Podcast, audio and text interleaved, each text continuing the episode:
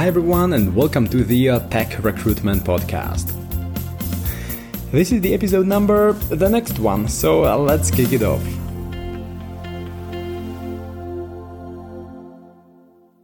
Angela, you have a great background in tech and you are a certified uh, Scrum trainer, right? So uh, today we are going to talk about um, Scrum and Agile and all these other methodologies, extreme programming probably as well. And we will look at it from the talent acquisition perspective, right? So, what should a recruiter, a headhunter, an HR manager who is interacting with uh, IT professionals, so what should they know about all of this? But um, before we get deeper to all of this, why don't you tell us a bit more about your background when it comes to the technology and um, your path to becoming the certified Scrum Master? Absolutely. I actually have a degree in speech communications. So I always joke that I have a degree in talking. Uh, so, how did I get technology experience? I worked at a call center helping people dial up to an online database with their modems. That's how old I am. Oh, wow. So, I used to help people right? Troubleshoot dip switches and with SQL queries and things like that. And the company that I was doing this for believed in training. They believed if somebody had people skills and could talk on the phone to their customers, they could teach the tech skills. And so I got uh, software development skills, I got database administration skills. And after several years, I figured out what the rest of the market would pay for those and left, you know, the call center environment and I fell into the world of Oracle. Uh, so, a lot of Oracle software development, PL SQL, SQL, Form Builder, Report Builder, mm-hmm. and became a database administrator, tuning and administering Oracle databases.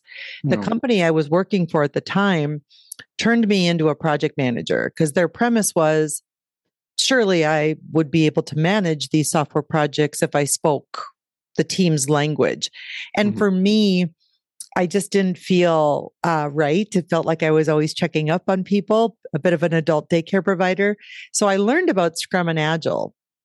And for me, that was really common sense. And so 18 years ago now, I started using Scrum and I have not worked any other way since. Hmm. So worked my way up in the Scrum Alliance to become, as you mentioned, a certified Scrum trainer. So now I can certify individuals who want to become certified developers, scrum masters, and product owners.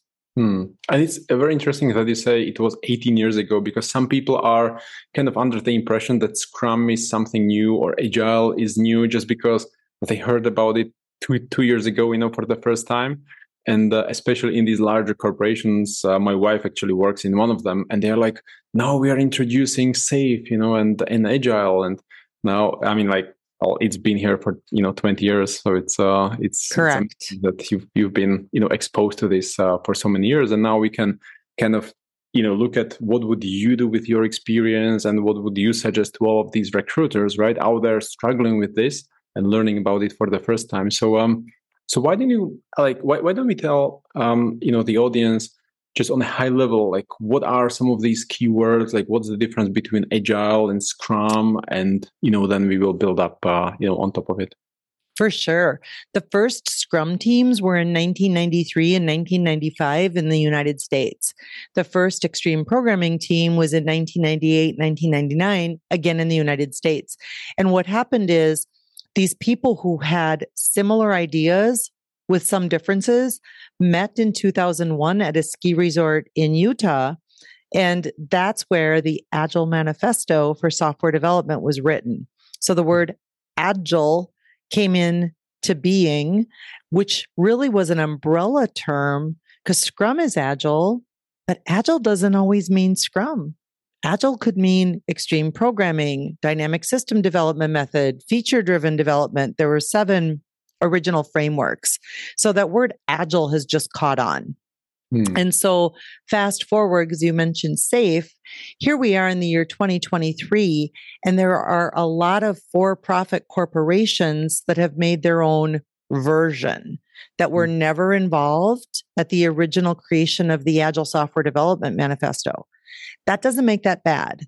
That doesn't make that good either. I mean, welcome to capitalism, yes? You know, hmm. people have said we're going to take some of these open source ideas and do something different with them. So, what Scaled Agile Framework does, also known as SAFE, that didn't come into being until 2012 at the very beginning. And the creator of it had created Rational Unified Process for IBM. IBM's answer to Waterfall or SDLC project management. And so he took that RUP picture and he started applying some of the extreme programming concepts and some of the scrum concepts on kind of this hierarchical way of working and he called it scaled agile framework. So it could not be more different from what's in the scrum guide and the agile manifesto. If it tried the confusing part especially for recruiters is that both approaches use all the same vocabulary. Oh wow! Yeah, it's right. Wow. so what what are some of the differences? Just can you give us one or two examples so that people can imagine? For sure. Hierarchy. You know, when you read the official Scrum guide, it talks about Scrum teams being flat. Mm-hmm. No hierarchy. No one reports to one another within a Scrum team. But then we look at Scaled Agile Framework the whole thing is hierarchy. Lots and lots and lots of levels and layers when Scrum is intended to be flat, you know, mm-hmm. behavior change and structure change. The other thing that Scrum does is it puts the focus from the customer, the human being, the the human being that's paying our company money and says, let's break up all these different departments in a company and put skills on cross functional teams. So if you need a programmer, they're on the team. If you need a tester, they're on the team. If you need a designer, they're on the team. Scaled Agile Framework will say, no, no, no, no, no, you don't have to change your company. Just install, just implement Scrum as is. So they're very, very different in mm-hmm. structure mm-hmm. and behavior.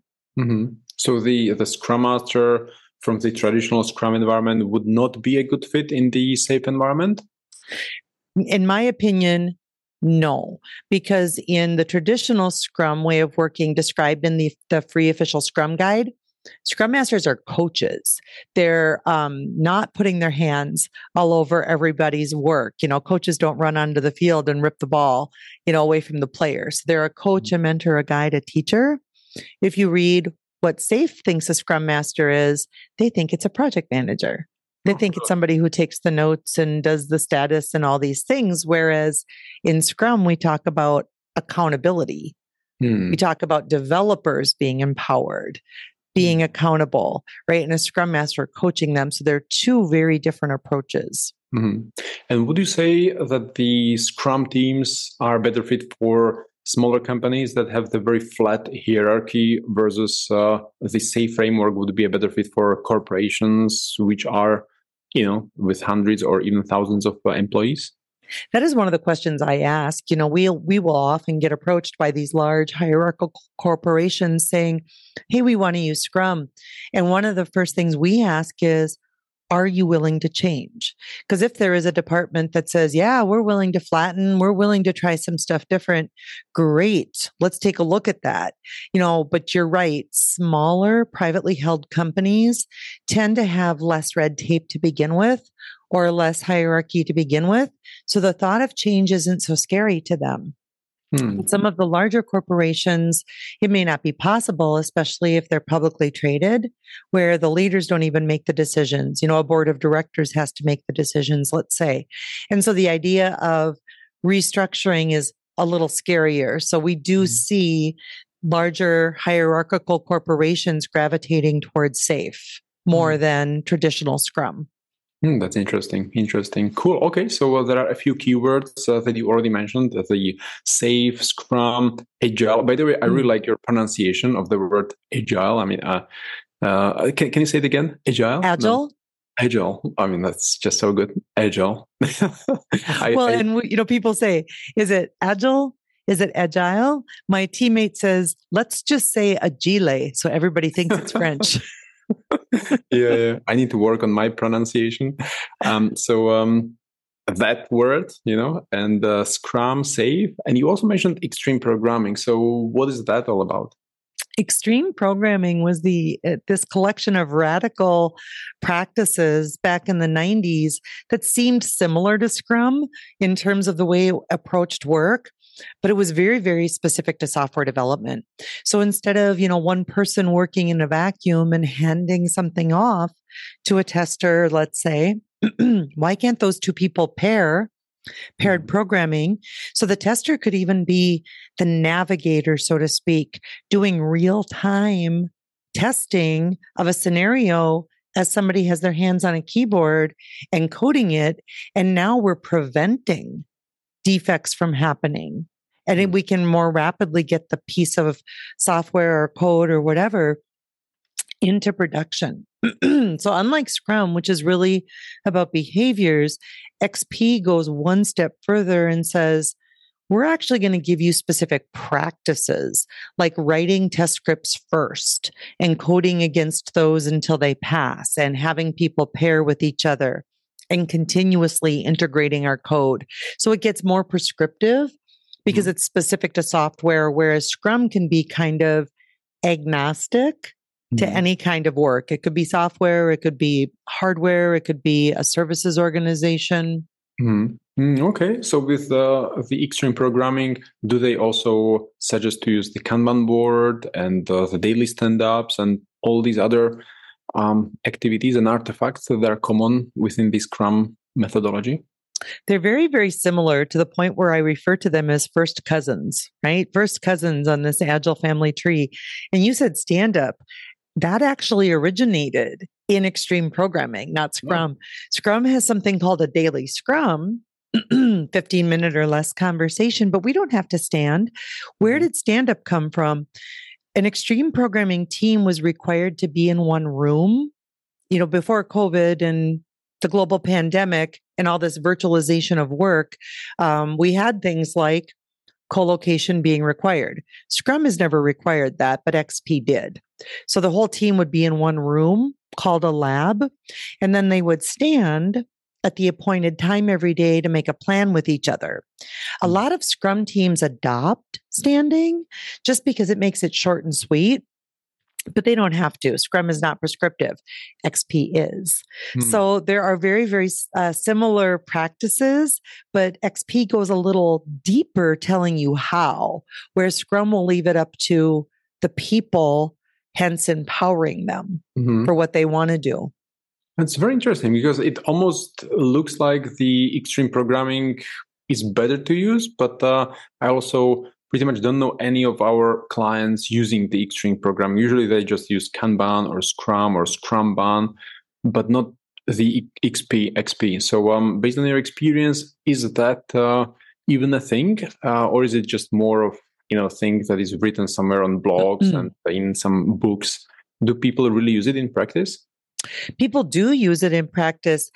The reason I believe the popularity of Scrum soared and XP not to the same extent is certifications. Um, you know, it may seem weird that I'm dinging certification since everybody knows who was listening to the intro that I am a certified scrum trainer. And here's the here's why I think that is people like badges for things. You know, if we're going to ask people to go work in a whole new way, they like their badge. They like, you know, something that shows on their LinkedIn profile or their resume I accomplished this. I have this, this newfound knowledge.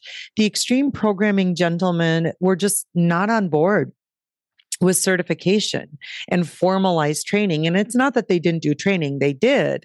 They just didn't hand out the badges. The certified Scrum developer uh, credential from the Scrum Alliance does offer some education on those extreme programming practices. Because, like I mentioned, they're very, very similar you know they're almost first cousins but i think the popularity of scrum grew due to emphasis on certifications hmm. extreme programming still lives on with the three people who created it ron jeffries kent beck ward cunningham and they have books extreme programming explained they have blogs to your point that's where a lot of that intellectual property lives is mm-hmm. in books and blogs and then their their teachings of their own clients Hmm. Interesting, interesting. Okay, cool. So um, uh, then, if we kind of stay with these certifications, what are some common certifications or the acronyms of those certifications that recruiters can use when they look for some certified Scrum Masters? Yes, uh, the acronyms, the three letter acronyms, the TLAs. It used to be so simple. if you and I were having this conversation in the year 2003, there would have been one oh. Scrum or Agile credential on the planet. It was the. CSM, Certified Scrum Master. Now, some mm-hmm. people might say, I'm not going to be a Scrum Master, but I want to know about Scrum. Mm-hmm. Well, people would come to that class because it satisfied both needs. It gave them the Scrum 101 if they just wanted to learn, but it mm-hmm. also said, Hey, I'm going to be a Scrum Master. Here's my badge. Certified Scrum product owner very quickly followed because the product owner is the person that gives the work direction to the people who are going to do the work. And in Scrum, we call them developers, which some people think, oh, that's software development. No, it means product development. Mm-hmm. So I mm-hmm. could be running a test on a Scrum team. I'm called developer. I could be writing something down. I'm called developer. So certified Scrum developer means the doers, the people, right? And so you've got CSM, CSPO, CSD from the Scrum Alliance, which was the original certifying body, and they remain nonprofit. They're a nonprofit organization. But here we are in 2023, and there are at least 10 I can think of off the top of my head different credentials out there. Scaled Agile Framework, they came out in 2012 and launched their own mm-hmm. certifications. So they have the Safe Scrum Master credential. They have a safe product owner credential and so on. So it's become very, very confusing. So if I'm a recruiter, I need to know from my client or my employer, which credential are we looking for? Do we want somebody who has that CSM so that they're certified by the Scrum Alliance in official Scrum? Or do we want somebody who's a safe Scrum Master Mm-hmm. Do we want somebody who knows both? Because mm-hmm. the organization is still trying to decide or the organization is trying to choose. So they have a lot to unpack there. Mm. And because Scrum is not new and the Scrum Alliance is not new, um, CSM, I always say it's your driver's license. It's the entry level. You know just enough to be permitted on our streets you don't necessarily have any experience. So the mm-hmm. Scrum Alliance has unveiled advanced credentials and certified Scrum professional credentials. And if I were a recruiter, I'd be really interested in a candidate who had those.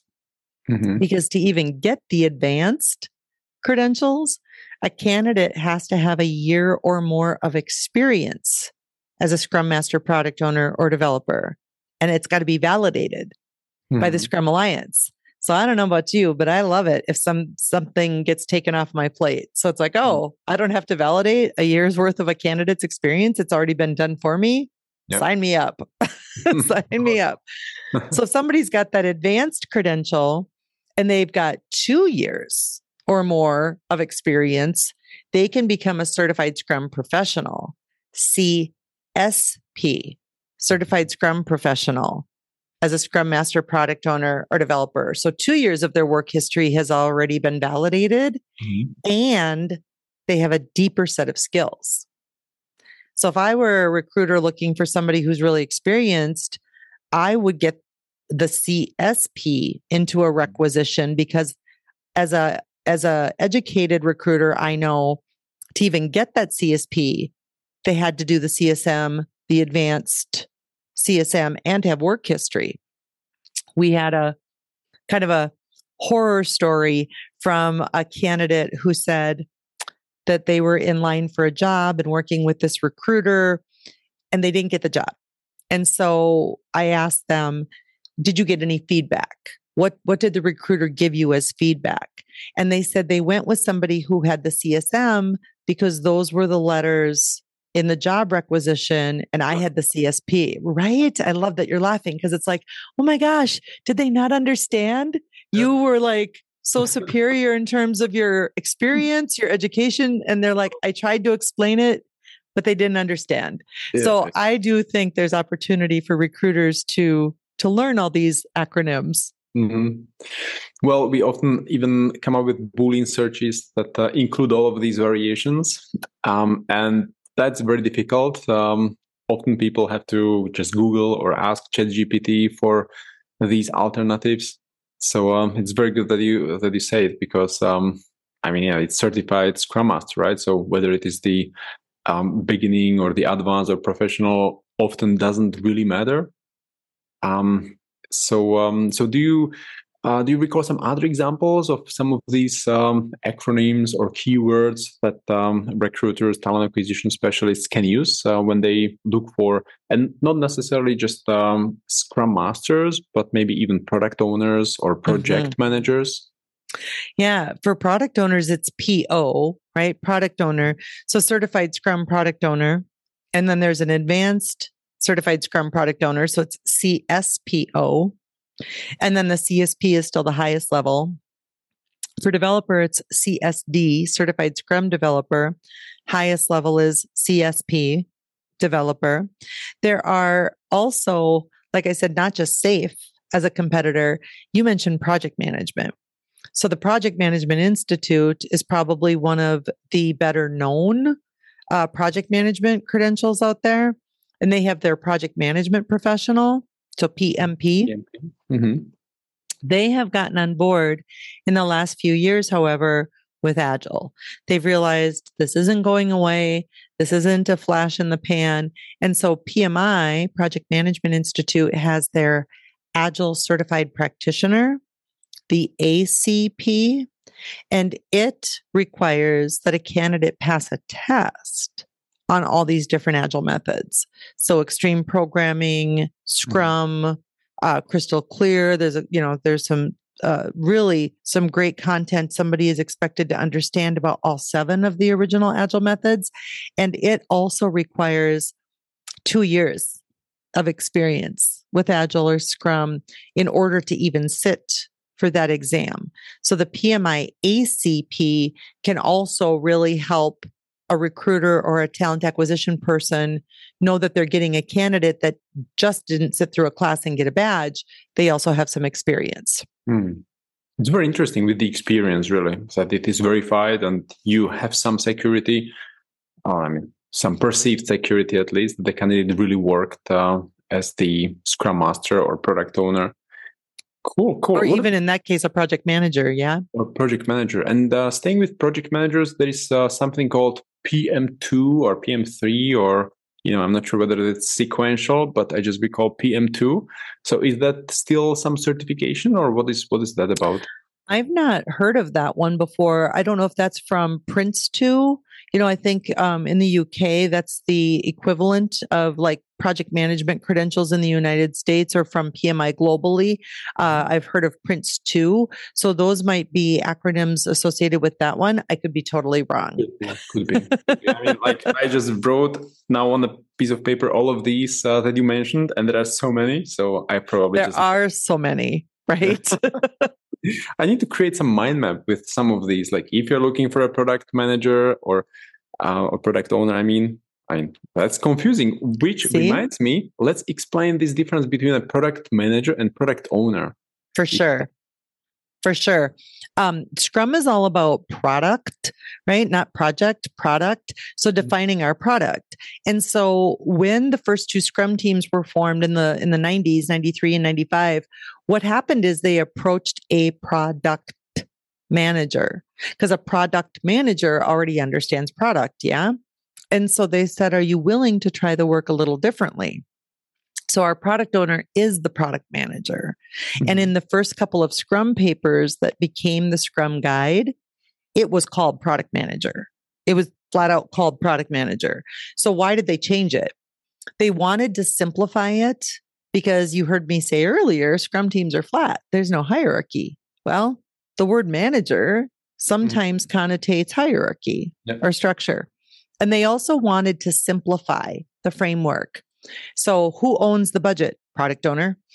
who owns the schedule product owner right it's so simple mm-hmm. right they they simplified it and when companies have both when they have a product manager and a product owner to me it's an opportunity to see if they understand scrum isn't something you do in addition to work because that would be silly to do the same work two different ways. It becomes the way you do work. So the Scrum Guide refers to product owner, Scrum Master, and developer as accountabilities, which can be even more confusing for a recruiter because that's a fancy way of saying if the company wants somebody who understands product ownership, Scrum Mastery, or development as a way of working, we don't really care what the company calls them.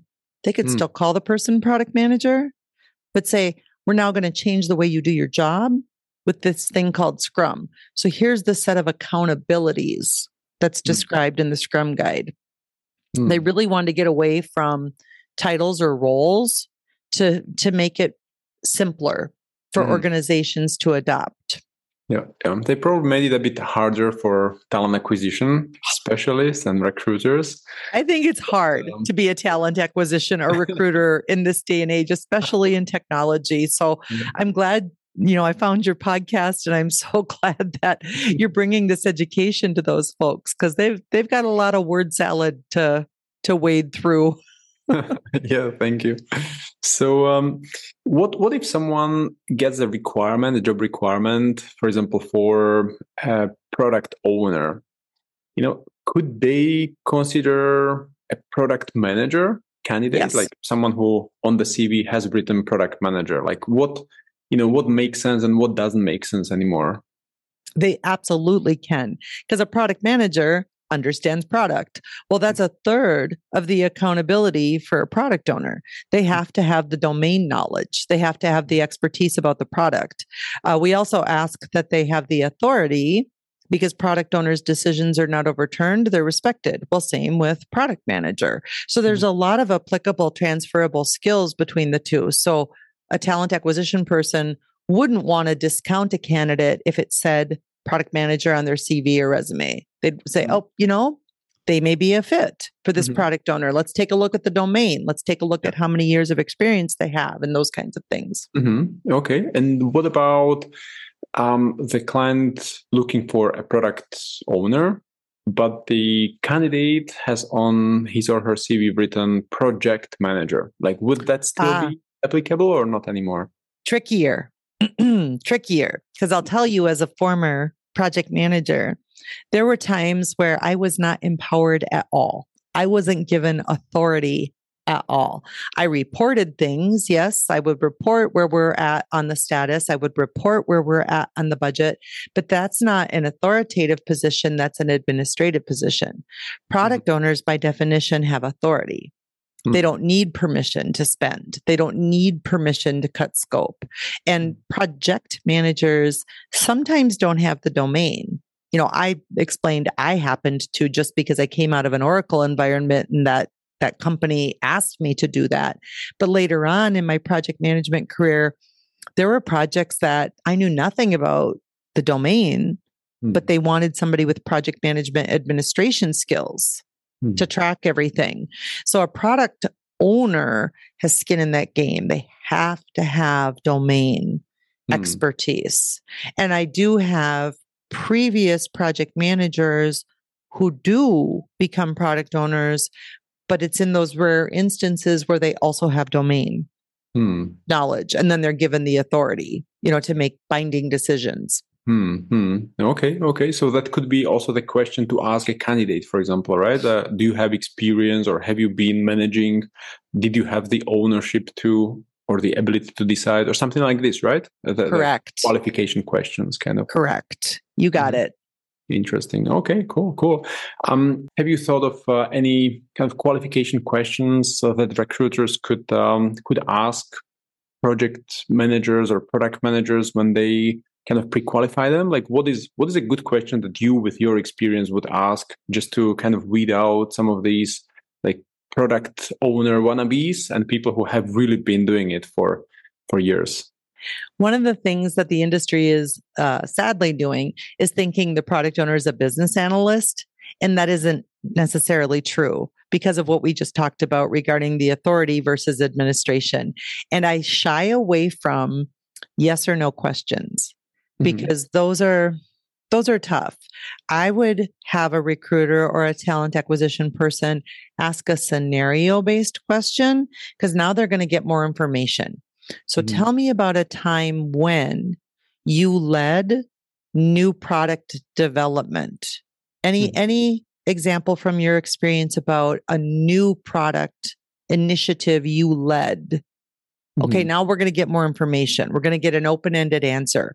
Now, if if it's not so important that it's new product development, tell us about a time when you took an existing product and helped create enhancements or a new release.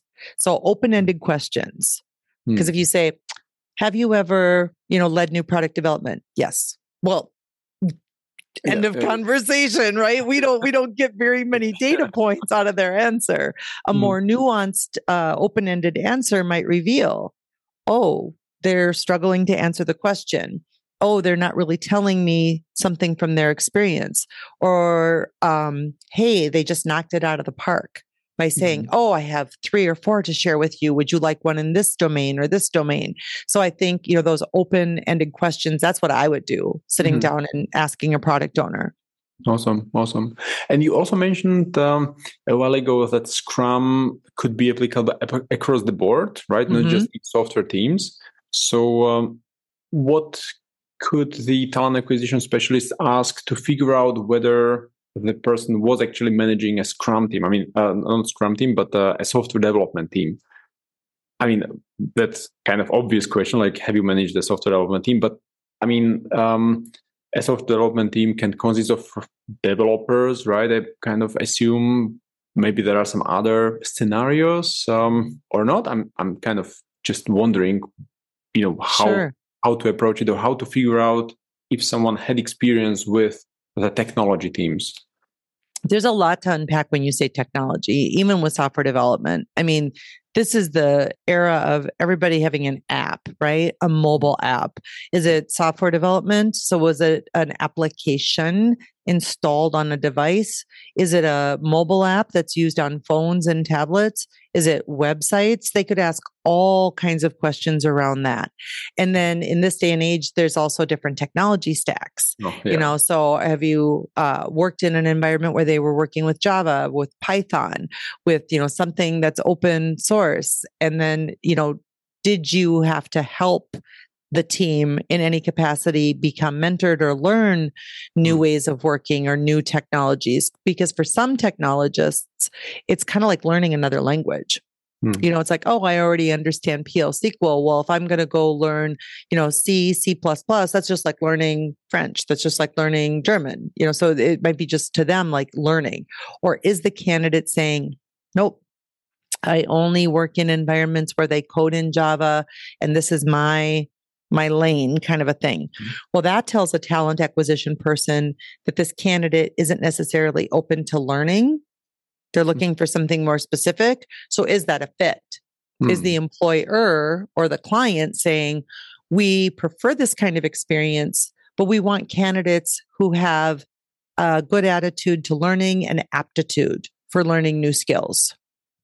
Interesting, interesting. Okay, cool. Well, there is uh, so much to unpack. Really, it's just uh, crazy how how difficult and complicated the, the, whole IT world is.